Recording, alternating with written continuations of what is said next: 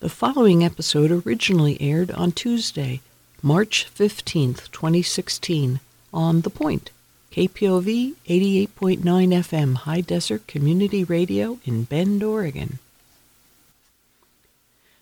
If you live in an apartment or have a small patio, you can discover that containers filled with vibrant colors can create a dramatic effect in a small space. Reds, yellows, pinks, and blues, and textures too tall upright plants to trailing vines and variegated greens. A dull patio area can explode in color with baskets of cascading tomatoes and vivid colors of summer planted in containers. Start by finding a container large enough to support fully grown plants. The pot needs space for the roots to spread.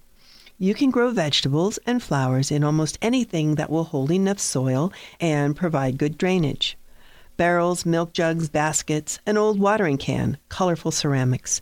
Peruse thrift stores and yard sales for good buys. One season I collected 25 pots for under $8. Wash previously used containers to prevent contamination by pathogens that could give you less than pleasing plant results. Scrub the containers clean with a solution of 1 part household bleach to 9 parts water. Wash your containers outside where it is well ventilated from harmful fumes, and do wear plastic gloves and avoid spilling on your skin. Fill your pots and containers with a good quality potting soil, about one inch from the top. Outside garden soil is not a good option because it will lack the proper drainage and could bring weed seeds and disease to your potted beauties. Filling large containers with potting soil can get costly. Reduce the expense and weight of the container by filling the bottom portion one third full with items like crushed soda cans, plastic milk jugs, or non biodegradable packing materials. Lay a piece of landscape fabric over the top of the filler material to keep the soil from filtering out while allowing the water to pass through. The plants you choose have different requirements for sun and shade and water and temperature. The amount of sunlight that your patio receives will determine which crops and flowers you can grow. Vegetables generally need a daily minimum of six hours of sunlight. Look closely at your patio. Focus on one location at a time. Container planting, like all garden projects, can become overwhelming. Choose the area of the patio and then match plants to it. Be adventurous, experiment with different combinations. It is possible to mix annuals, perennials, vegetables, houseplants, herbs, and grasses.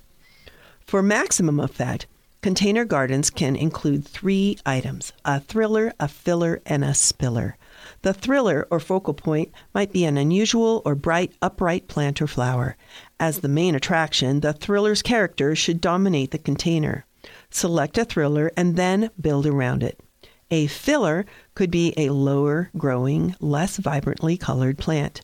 Placing fillers around the thriller fills empty space with texture. The main purpose of a spiller, as you might have guessed, is to spill exciting color and texture over the side of your container, drawing the eye up, down, and in and around. Planting trailing vines or flowering plants close to the edge of the container will spill over the sides, softening the look of your patio plantings.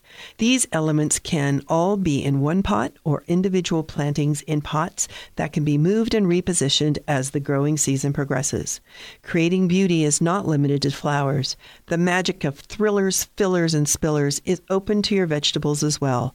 Let your imagination soar and behold your patio's transformation. For more information and resource guides about patio planting, as well as other topics, go to our Master Gardener website, www.gocomga.com, and click on the KPOV tab on the orange bar. Thanks for listening to Gardening Get Good at It on KPOV, The Point.